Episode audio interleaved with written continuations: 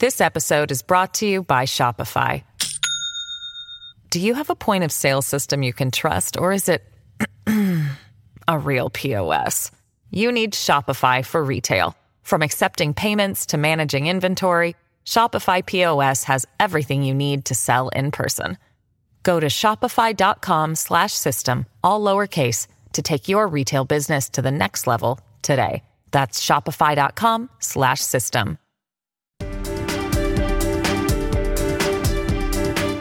Welcome to Washington Today on C SPAN Radio for Tuesday, January 16, 2024. The Senate returns to session after the Martin Luther King Jr. holiday to work on another short term government funding extension to prevent a partial shutdown at the end of the week. The House is back as well, taking up relatively non controversial bills. No roll call votes today, though, due to the snowstorms across the country making travel difficult, and the federal government was also closed because of the snow in the D.C. area. House and Senate tax writing committees unveil an $80 billion bipartisan bill that will expand the child tax credit and restore business tax breaks. We'll talk about it with Tobias Burns, economics reporter with The Hill, what's in the bill, and its chance of becoming law. In the race for the Republican presidential nomination, Asa Hutchinson suspends his campaign after a sixth place finish in the Iowa caucuses Monday. As Donald Trump, who finished first, goes to New York City to attend his defamation trial from E. Jean Carroll. Ron DeSantis, who was second in Iowa, heads to South Carolina, and Nikki Haley, who was third, goes to New Hampshire. White House says President Joe Biden will meet with the Democratic and Republican leaders of the House and Senate at the White House on Wednesday to talk about his national security spending proposal, which includes aid for Israel, Ukraine, and Taiwan, as Senate negotiators continue negotiating about U.S. border security, which Republicans want to include in that package. Senator Bernie Sanders, independent from Vermont, forcing a vote on the Senate floor that could suspend all aid to Israel. He's protesting Israel's war in Gaza.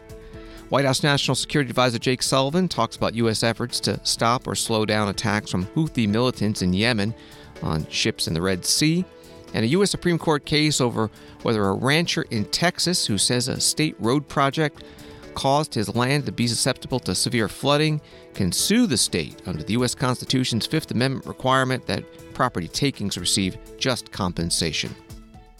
Story from CNN lawmakers are racing the clock to avert a partial shutdown which is four days until funding for key government agencies expires.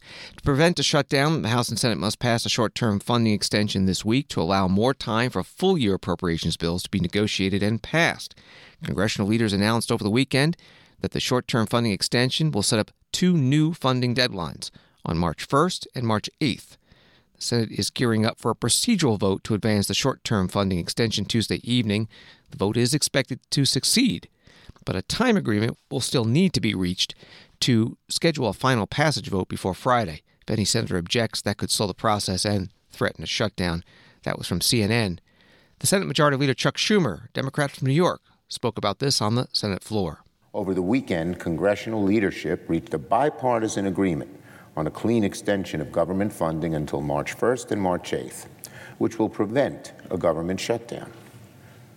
The focus of this week will be to pass this extension as quickly as we can.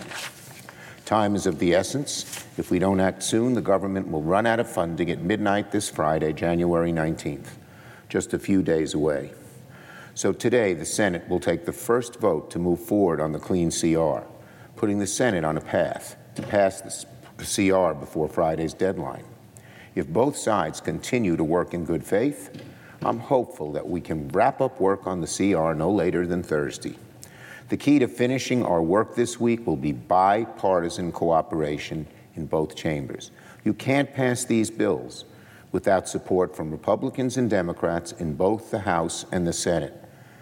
And passing a clean CR this week is important for two main reasons. First, passing the CR, of course, will avert a harmful and unnecessary government shutdown.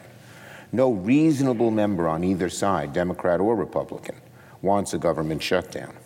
Both sides recognize that a government shutdown would mean crushing delays to veterans programs, nutrition programs for women, infants, and children, delayed benefits for our military, and so much more. Second, passing the CR will give our appropriators time to finish drafting all 12 bills to reflect our bipartisan agreement. Congressional leaders have already agreed to a top line number that will protect critical priorities like housing, veterans benefits, health care, nutrition programs, and more. We want to move forward as quickly as we can to turn this top line number into legislation. But everyone knows we need more time. Now, while most Democrats and Republicans want to avoid a shutdown, a small group of hard right extremists seem dead set on making a shutdown a reality. With little leverage to actually enact their agenda, these extremists have tried again and again to bully the Speaker, bully their own Republican colleagues, and bully the country into accepting their hard right views. That's it. The only tactic the hard right has in its playbook is to bully everyone else into submission, just like Donald Trump does. And the reason's simple. Most senators, most congressmen, Democrat and Republican, do not accept that their draconian cuts will be good for America. So the only thing they can do is bully because they can't convince, they can't win over people by argument. So bullying seems to be their way to go. Senate Majority Leader Chuck Schumer, Democrat from New York, today on the Senate floor. The proposed continuing resolution to extend government funding and avoid that shutdown broken into two parts, as the Majority Leader said. For March 1st, that would be deadline for four appropriations bills agriculture, rural development, FDA, energy and water development, military construction, veterans affairs, and transportation, housing, and urban development. And for March 8th, the remaining eight appropriations bills commerce, justice, science, defense, financial services and general government, homeland security, interior environment, labor, health and human service, health and human services, education, legislative branch, and state and foreign operations. Here's the Senate Minority Leader Mitch McConnell, Republican from Kentucky, on the Senate floor. House and Senate negotiators work hard to reach an agreement on top line government funding levels for the current fiscal year. And work continues to deliver full year appropriations through regular order. Shutting down the government, even part of it, would interrupt this important progress. That's why today the Senate will begin the process of passing a short term extension of government funding to allow this work to continue. I'm grateful that the Speaker of the House was able to secure serious rollbacks on reckless spending, but it remains to be seen whether the Biden administration intends to get serious on its responsibility to provide for the common defense. For three straight years, the president has turned in budget requests with real dollar cuts to funding America's armed forces. Even a quick glance around the world shows how little we can afford to shortchange the men and women tasked with defending the United States and our interests. We need to take this responsibility seriously. Senate Minority Leader Mitch McConnell, Republican from Kentucky, on the Senate floor. The House Freedom Caucus posted on Sunday when the continuing resolution, the short term funding, government funding bill, was unveiled.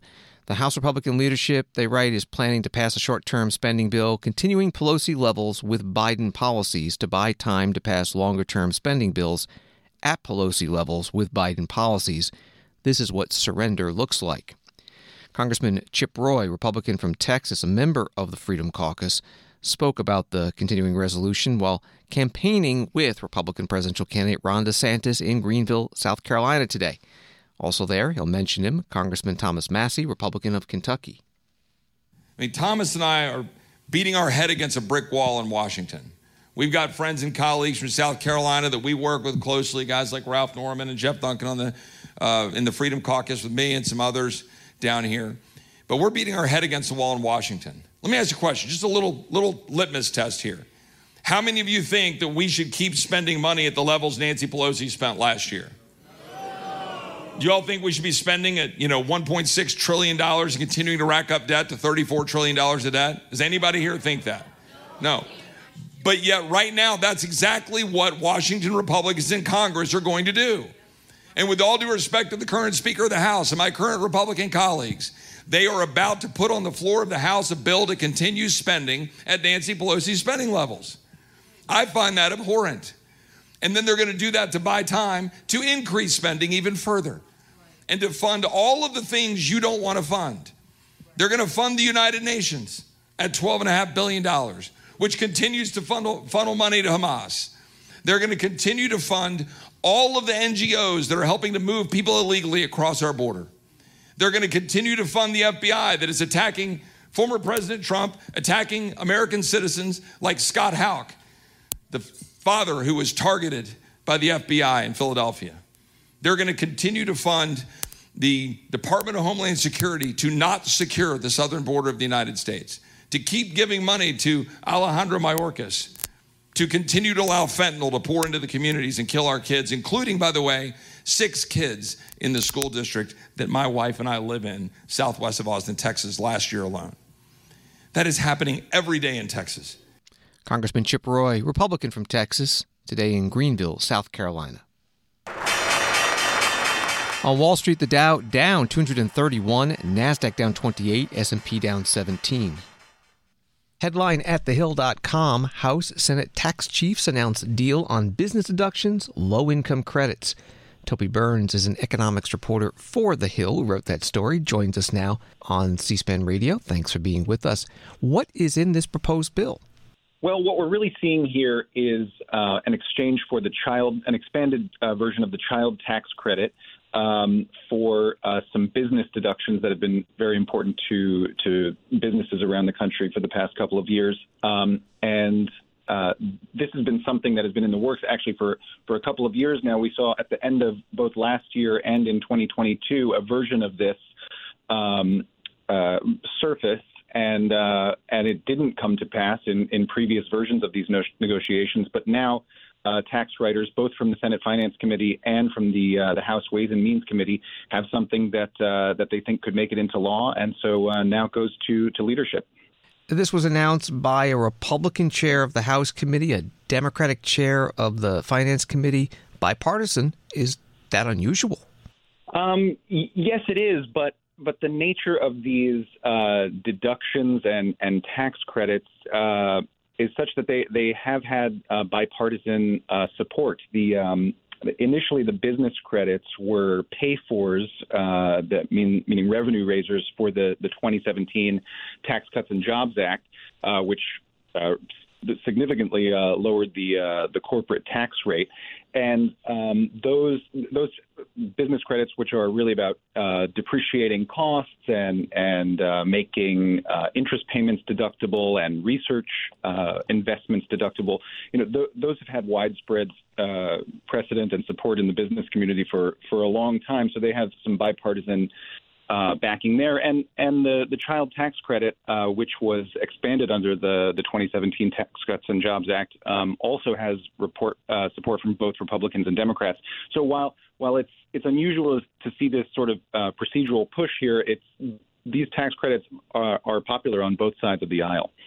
When they announced this agreement, did they talk about whether it was paid for? What will it do to the budget deficit, one way or the other?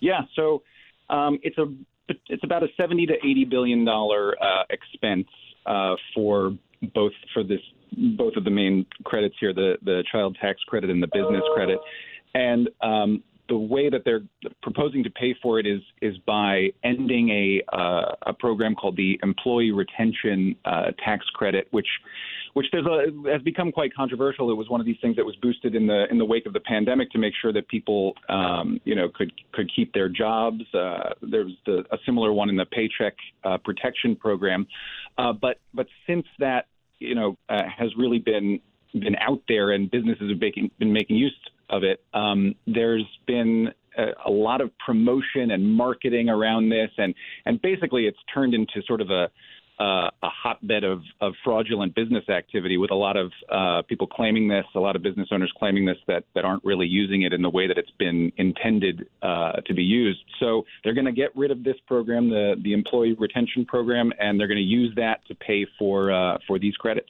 We're talking with Toby Burns from The Hill. You said that this now goes to leadership. Do we have any indication yet whether they'll accept it and how they might push it? We don't, and we don't know about um, a vehicle for this. You know, there, we just had a continuing resolution passed over the weekend, uh, and that will fund the government into March. Um, so we're not sure what exactly, uh, how exactly this could manifest in terms of a, a physical piece of of legislation. Um, but you know, some rank and file senators have have already said that uh, this is a good idea. That that this is something that they'd be willing to consider. And there's also been some speculation that, uh, which which this would be pretty rare, but, for a tax bill to to make it to the floor. Uh, on its own, you know, as, as opposed to having uh, having it be included in a larger piece of legislation. So there's a lot happening on the budget side right now, um, with with appropriators working to uh, to hash out 2024 deals, and and so we could see it pop up in that context, and we could also see it pop up as a standalone. And you also note in your article that tax season starts on January 29th. But we have seen when these bills pass, sometimes they make the provisions retroactive. That's right. Yeah. Um, so some of the, the provisions in this bill too, and it, and it doesn't just include, I should say, uh, it's not just the CTC and the um, and the business credits. There's also some additional um, uh, uh, disaster funding that's that's put in there. There, there's also a a deal. Uh, part of it is uh, on nixing double taxation for for Taiwan as we as we move some uh, semiconductor manufacturing uh, over to the U.S. and and give. So we want to give lawmakers want to give an advantage to some of those Taiwanese companies as well. But but some of those provisions actually go back to 2023 as well. Um, so seeing some retroactive um, action here is is possible as well. Toby Burns is reporter with The Hill, covering economics policy, focus on taxes. You can find his stories at thehill.com and on X at Toby Burns1. Thank you very much. Thank you. Campaign 2024 news after Monday night's Republican presidential caucuses in Iowa, in which the top three finishers were Donald Trump, 51%, Ron DeSantis, 21%, and Nikki Haley, 19%.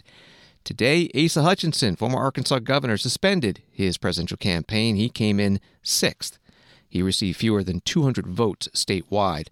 In a written statement, he said, My message of being a principled Republican with experience and telling the truth about the current frontrunner did not sell in Iowa. The person who came in fourth, Vivek Ramaswamy, 7%, dropped out Monday night, endorsing Donald Trump. Donald Trump was the big winner Monday night, and he spoke to his supporters in Des Moines. Well, I want to thank everybody. This has been some period of time, and most importantly, we want to thank the great people of Iowa. Thank you. We love you all. What a turnout, what a crowd.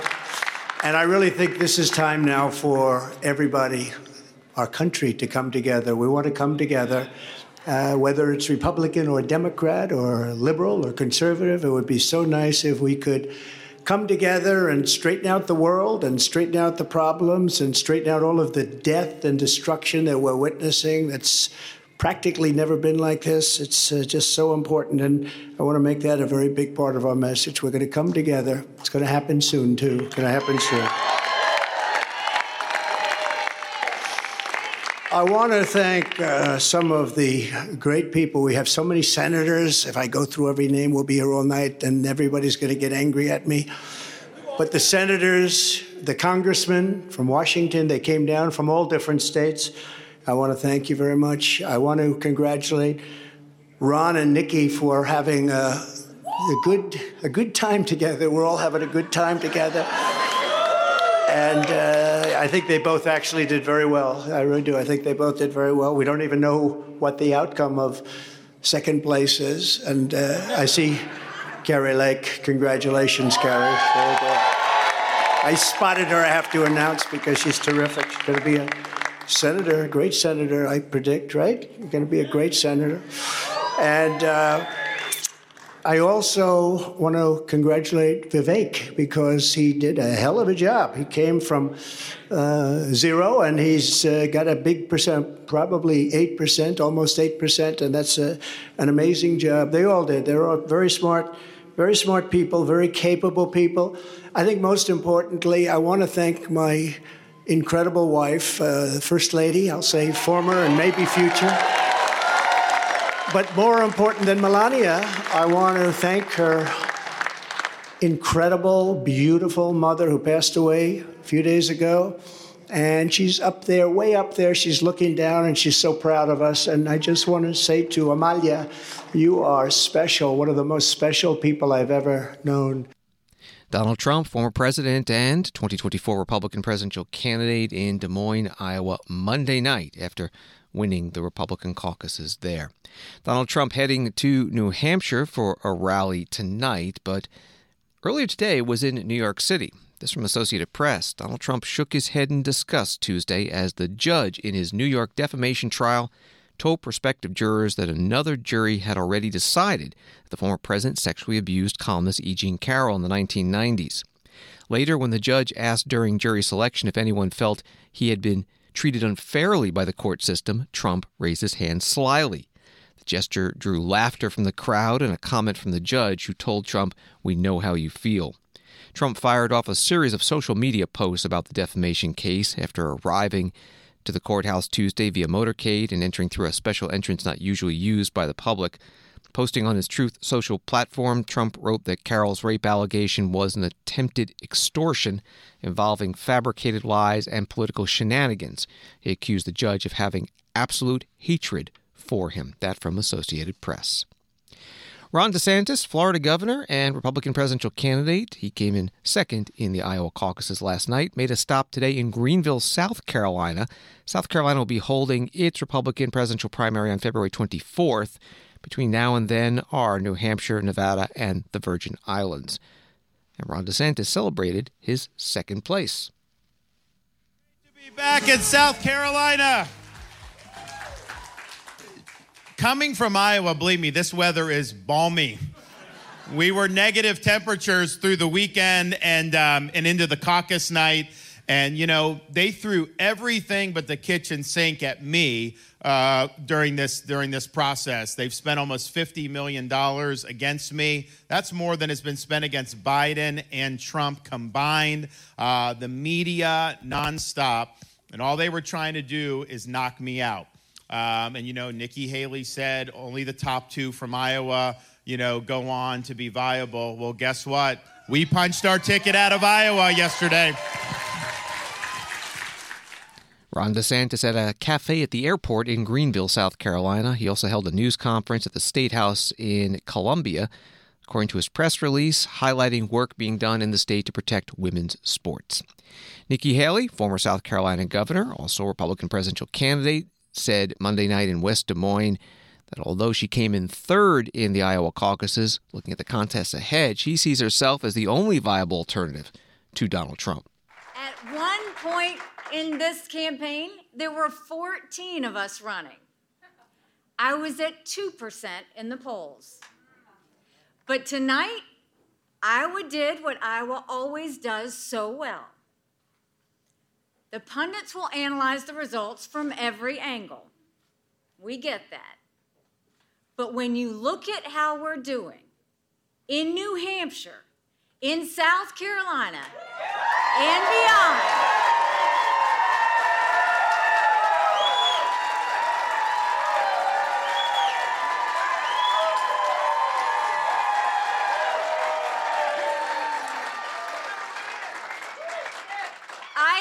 safely say tonight, Iowa made this Republican primary a two person race.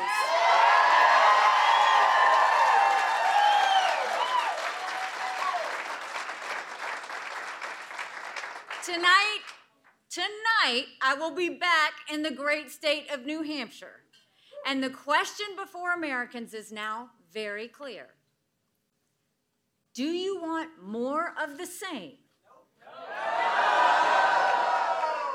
Or do you want a new generation of conservative leadership?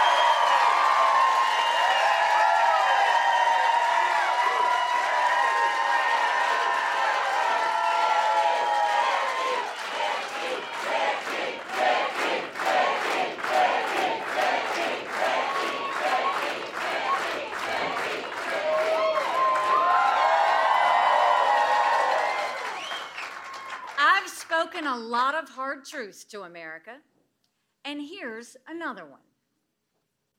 I voted for Donald Trump twice. I was proud to serve in his administration. But when I say more of the same, you know what I'm talking about. It's both Donald Trump and Joe Biden. They have more in common than you think. 70% of Americans don't want another Trump Biden rematch. Nikki Haley Monday night in West Des Moines, Iowa, and she does have a rally planned for tonight in New Hampshire. In a statement today, she said that she would only participate in debates from now on that include Donald Trump or President Biden. She writes, We've had five great debates in this campaign. Unfortunately, Donald Trump has ducked all of them. He has nowhere left to hide. The next debate I do will either be with Donald Trump or with Joe Biden. I look forward to it. There are two scheduled this week ahead of Monday's New Hampshire primary on ABC News on Thursday and on CNN on Sunday. Nikki Haley, Ron DeSantis, and Donald Trump all invited. And now ABC News says they plan to cancel that Thursday debate. Also, some news about Hunter Biden. This from Politico. House Republicans have paused their efforts to hold Hunter Biden in contempt of Congress as they negotiate a new date for a closed door interview.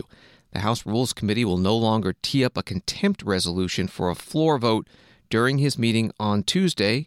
Two people familiar with the decision told Politico. Contrary to Republicans' previous plans, a leadership aide familiar with the decision granted an anonymity to discuss internal deliberations added that negotiations are now underway for him to comply with the subpoena. So we are holding on the contempt vote while they work to set a date. That from Politico. Hunter Biden was subpoenaed in the President Joe Biden impeachment inquiry. Washington Today continues in a moment. Hi, this is Rachel from C SPAN's podcast team. I'd like to introduce you to one of the producers here at C SPAN, my colleague Sean. Thanks, Rachel. If you're a fan of Washington Today, we think you'll also like our evening newsletter, Word for Word, which brings you a recap of the day's most important political and policy events delivered right to your inbox. Read about what happened on Capitol Hill and at the White House, and watch video highlights featuring the day's newsmakers. Hear them word for word. Join our community of informed listeners and viewers. Head over to cspan.org/connect and subscribe to Word for Word today. Thanks for listening and staying connected with Word for Word. Subscribe now at cspan.org/connect. Thank you. This episode is brought to you by Shopify. Do you have a point of sale system you can trust, or is it a real POS?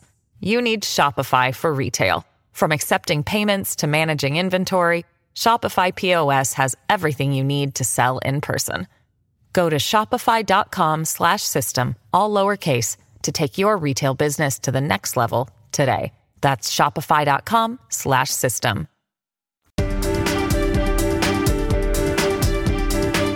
Welcome back to Washington Today, available as a podcast wherever you find your podcasts and on the C-SPAN Now mobile app, which is free. A spokesperson for House Speaker Mike Johnson and the White House confirming today that President Joe Biden has invited the top four congressional leaders to the White House on Wednesday to discuss the president's request for national security supplemental funding that includes aid for Ukraine, Israel, and Taiwan. The four invited are Speaker Johnson, a Republican, the House Minority Leader Hakeem Jeffries, a Democrat, and in the Senate, the Majority Leader Chuck Schumer, a Democrat, and the Minority Leader Mitch McConnell, a Republican. Bipartisan Senate negotiators have also been working on an agreement to increase U.S. border security, which has been a House and Senate Republican demand to be added to a supplemental national security spending bill. White House Press Secretary Karine Jean Pierre was asked at today's White House briefing, which was a teleconference, about Wednesday's meeting and whether it means a deal on U.S. border security is close. As it relates to uh, the meeting that the president is having tomorrow here at the White House with congressional ranking members and leaders uh, to talk about the very important uh, supplemental request that this president made, as you know, a couple couple months ago. At this point, look, that supplemental request is obviously uh, continues to be a top priority, uh, including right to, to, secure our border, uh, including to, to help Ukraine defend itself against Putin's ty- tyranny, as we all know, as we you all have covered for almost uh, two years now. And I will say that while the president is having this really important meeting tomorrow, negotiations on a bipartisan agreement on the border, uh, as includes funding and policy, are still ongoing. Uh, so that is, we believe, is, is headed in the right direction, the right track. And so, and we're going to continue to say, right, Congress should act. They should act quickly. Uh, you know, this is about uh, the securing our border. This is about our national security, uh, and the consequences of congressional inaction would be severe. So the president, yes, is going to have this all-important uh, conversation. He believes on the supplemental request. Uh, uh, obviously, as it relates to our national security, the negotiations uh continue, uh and so that is also really important. A bipartisan uh agreement is needed, and, and so we're doing those negotiations on the Senate level, as you as you all know. The White House Press Secretary Karine Jean Pierre on a teleconference. CNN reports that Ukrainian President Volodymyr Zelensky made a passionate plea to leaders at the World Economic Forum in Davos, Switzerland, urging them not to allow Russia's war in Ukraine to become frozen. Speaking in person at the conference for the first time since Russia launched its full scale invasion nearly two years ago, Zelensky said Ukraine had defied expectations in repelling Moscow's forces for so long and that its allies know what's needed to allow progress on the ground, which has been in short supply for many months. That was from CNN. Here's President Zelensky. This year must be must be decisive. Can freezing the war in Ukraine be its end? I don't want to settle for the truism that any frozen conflict will eventually reignite. And I remind you that after, after 2014, there were attempts to freeze the war in Donbass. There were very, very influential guarantors of those, of those, by, by the way, of those processes that then Chancellor of Germany and the presidents of France, but Putin, Putin is a predator who is not satisfied with the frozen products. And we have to defend ourselves, our children, our houses, our lives. And we, we have to do it, and we can beat him on the ground. We have proved it, and at sea and in the skies. And we ramp up production of weapons. We achieved economic growth in Ukraine. Our GDP is moving up despite the war, plus more than 5% last year. And we got the decision on EU accession negotiations. And we are normalizing the idea that the aggressions can be defeated, even Putin's aggressions, which have been ongoing for 10 years and more. And now we, we can say, don't escalate to all who doubt, to all who want to reduce support. Ukrainian President Volodymyr Zelensky at the World Economic Forum in Davos, Switzerland. Reuters reports that he met senior officials earlier on the sidelines of the forum, including U.S. Secretary of State Antony Blinken, U.S. National Security Advisor Jake Sullivan, NATO's Secretary General Jens Stoltenberg, and international investors such as executives from J.P. Morgan. Jake Sullivan also gave a speech at Davos and sat down for an interview covering many topics. One was the ongoing drone and missile attacks on ships in the Red Sea by Houthi rebels in Yemen, supported by Iran. And they say they're doing those attacks in support of Palestinians in the war between Israel and Hamas in Gaza. The U.S. today conducted airstrikes against Houthi targets for the third time in a week. Here's Jake Sullivan. One of the things that people are very worried about now is, of course, uh, the situation in the Red Sea. Maybe you could say a few words about that. Do you think this will get better in the coming weeks, or do we have to fasten the seatbelt and this will be complex in the year to come in the Red Sea?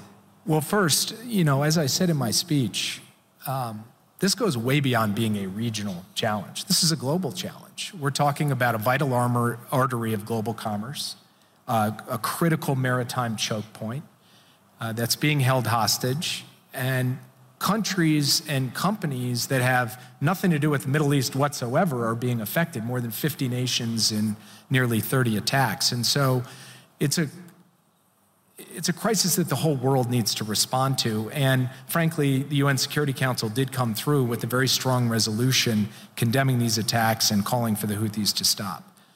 Now, um, we mobilized a coalition of countries to take strikes to degrade the Houthis' capabilities so their ability to mount uh, sustained and complex attacks uh, becomes more difficult over time. Uh, but we did not say when we launched our attacks, they're going to end once and for all. The Houthis will be fully deterred. We anticipated the Houthis would continue to try to hold this critical artery at risk. And we continue to reserve the right to take further action, but this needs to be an all hands on deck effort. And frankly, the answer to your question about how long this goes on and how bad it gets comes down not just to the decisions of the countries in the coalition that took strikes last week, but the broad set of countries, including those with influence in Tehran and influence in other capitals in the Middle East, making this a priority to indicate that the entire world rejects wholesale uh, the idea that a group like the Houthis can basically hijack the world as they are doing. And so we want to work with countries across the board, countries who are allies and partners, countries who are not, in the common interest to get this to stop. White House National Security Advisor Jake Sullivan at the World Economic Forum in Davos, Switzerland. Back in Washington, this from TheHill.com. Senator Bernie Sanders, independent from Vermont, will use a little known provision in the Foreign Assistance Act to force the Senate to vote Tuesday on a measure that would freeze military aid to Israel unless the State Department produces a report on potential human rights abuses in Gaza. If adopted, Sanders' resolution would require the State Department to report any human rights violations committed during Israel's blockade and invasion of Gaza in the aftermath of the October 7th attacks on Israeli civilians. U.S. assistance to Israel would be frozen if the State Department fails to produce a report after 30 days. The Hill article also says the resolution has little chance of becoming law because it must pass both chambers and be signed by President Biden. Senator Bernie Sanders was on CNN on Sunday talking about this resolution. What is going on in Gaza right now is a horrendous humanitarian catastrophe. We're looking at 23,000 people who have been killed, almost 60,000 have been wounded, and two thirds of the people who have been killed are women and children you're looking at 70% of the housing units in Gaza that have been destroyed. So, my view has been from the beginning Israel has a right to respond to this horrific terrorist attack from Hamas. But you do not have a right to go to war against an entire people, women and children. And the United States Congress has got to act because a lot of this destruction is being done with military weapons supplied by the United States of America. Senator Bernie Sanders, independent from Vermont, on CNN's State of the Union program on Sunday in anticipation of the vote tonight on his resolution. White House spokesperson John Kirby put out a statement opposing Senator Sanders. And it reads We do not believe that this resolution is the right vehicle to address these issues, and we don't think now is the right time. It's unworkable, quite frankly. The Israelis have indicated they are preparing to transition their operations to a much lower intensity and we believe that transition will be helpful both in terms of reducing civilian casualties as well as increasing humanitarian assistance. That statement from White House spokesperson John Kirby. John Kirby spoke about that lower intensity in a White House teleconference today. He also discussed the White House National Security Council coordinator for the Middle East, Brett McGurk, and his travels and discussions trying to broker another deal with Hamas concerning hostages. Steve Holland with Reuters. Please go ahead. Hey, John. Um, you mentioned the uh, Brett McGurk in Doha on hostages. What could you give us any details of that? Is he seeking a pause in the fighting in exchange for hostages? Uh, are, how close are they to a deal? What what what's going to happen? Um, and and you mentioned that the Israelis have shifted to a low phase in northern Gaza. What are the prospects for that taking place across all of Gaza? Thanks, Steve. Um, so, uh, on the a new hostage deal, what I can tell you is that we're working on this very, very diligently. That is why Brett was in Doha uh, this past week. Um, I, I, don't want to get ahead of where we are, uh, but we are having, I would say, very ser- serious uh, and intensive discussions uh, uh, in Qatar about the possibility for another deal. obviously, I, I want to be careful. I don't say too much publicly here as, as we have these these, these talks, but uh, we're hopeful that it can bear fruit uh, and bear fruit soon because there's still you know over 100 about 140 uh, hostages still being held. Um, as for the the your, your question about whether their shift to lower intensity operations can, you know, how fast that will spread across Gaza, that's really not a question I'm qualified to answer. The Israeli Defense Forces are are much better to speak to that. They just announced yesterday, as I said in my opening statement, the removal of a division, uh, full, a full division of Army troops uh, from from Gaza. Uh, we think that's a positive step forward in terms of getting to lower intensity ops. Uh, we hope that it will allow for the movement back into North Gaza, uh, because really the bulk of the of the operations are being conducted in, in the south right now. So we hope that this removal of these troops and this announced transition that they've made that it will allow for people to flow back into North Gaza, um, alleviate some of that pressure in the south, particularly around Khan Yunis. Um, and we'll see where it goes from there. But again, I, I, I wouldn't want to get ahead of Israeli military planning. John Kirby is Strategic Communications Coordinator for the White House National Security Council on a teleconference today. And after he held that briefing, the Times of Israel reports that Qatar formally announced its successful mediation of an agreement between Israel and Hamas to deliver medication to the hostages in Gaza. This is Washington Today. The U.S. Supreme Court heard oral argument today in a case involving a cattle rancher near Houston, Texas, who says his land is prone to serious flooding because the Texas Department of Transportation did renovations to a nearby interstate. The issue before the U.S. Supreme Court is not whether Richie DeVillier deserves compensation and how much, but whether he can sue Texas under the takings clause of the U.S. Constitution's Fifth Amendment, absent a law authorizing that type of suit. Here is Supreme Court Justice Samuel Alito questioning Robert McNamara, attorney for Robert DeVillier. The language of the takings clause is quite similar to the language of the due process clause in the Fifth Amendment, which immediately precedes it. Uh, no person shall be deprived of life, liberty, or property without due process of law, nor shall private property be taken for public use without just compensation. So, why should they be read differently with respect to the creation of a cause of action? I, I, don't think they have to be read differently, Your Honor. I think if there's an ongoing due process violation, a plaintiff could bring an ex parte Young action. Ex parte Young was not a 1983 action. It no, not an ex parte Young, but a claim for damages. Well, I think that's the difference here, that we're not seeking damages, we're seeking just compensation. Uh, we're not saying there was a past completed violation of the Constitution and we want something to offset that. We're saying the government has taken property which gives rise to a present duty to pay just compensation compensation, and we want the present obligation enforced, not a backwards looking damages remedy concocted or created. And I think that entitlement to just compensation is how the framers would have understood the Fifth Amendment. The alternative view, the idea that all you get are injunctions, I don't think squares with either the text or how contemporary commentators talked about the clause. Attorney Robert McNamara, questioned by Supreme Court Justice Samuel Alito in the case today. DeVillier v. Texas.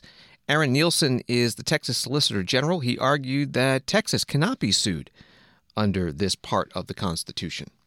The court will be hard pressed to find any government more committed to property than Texas.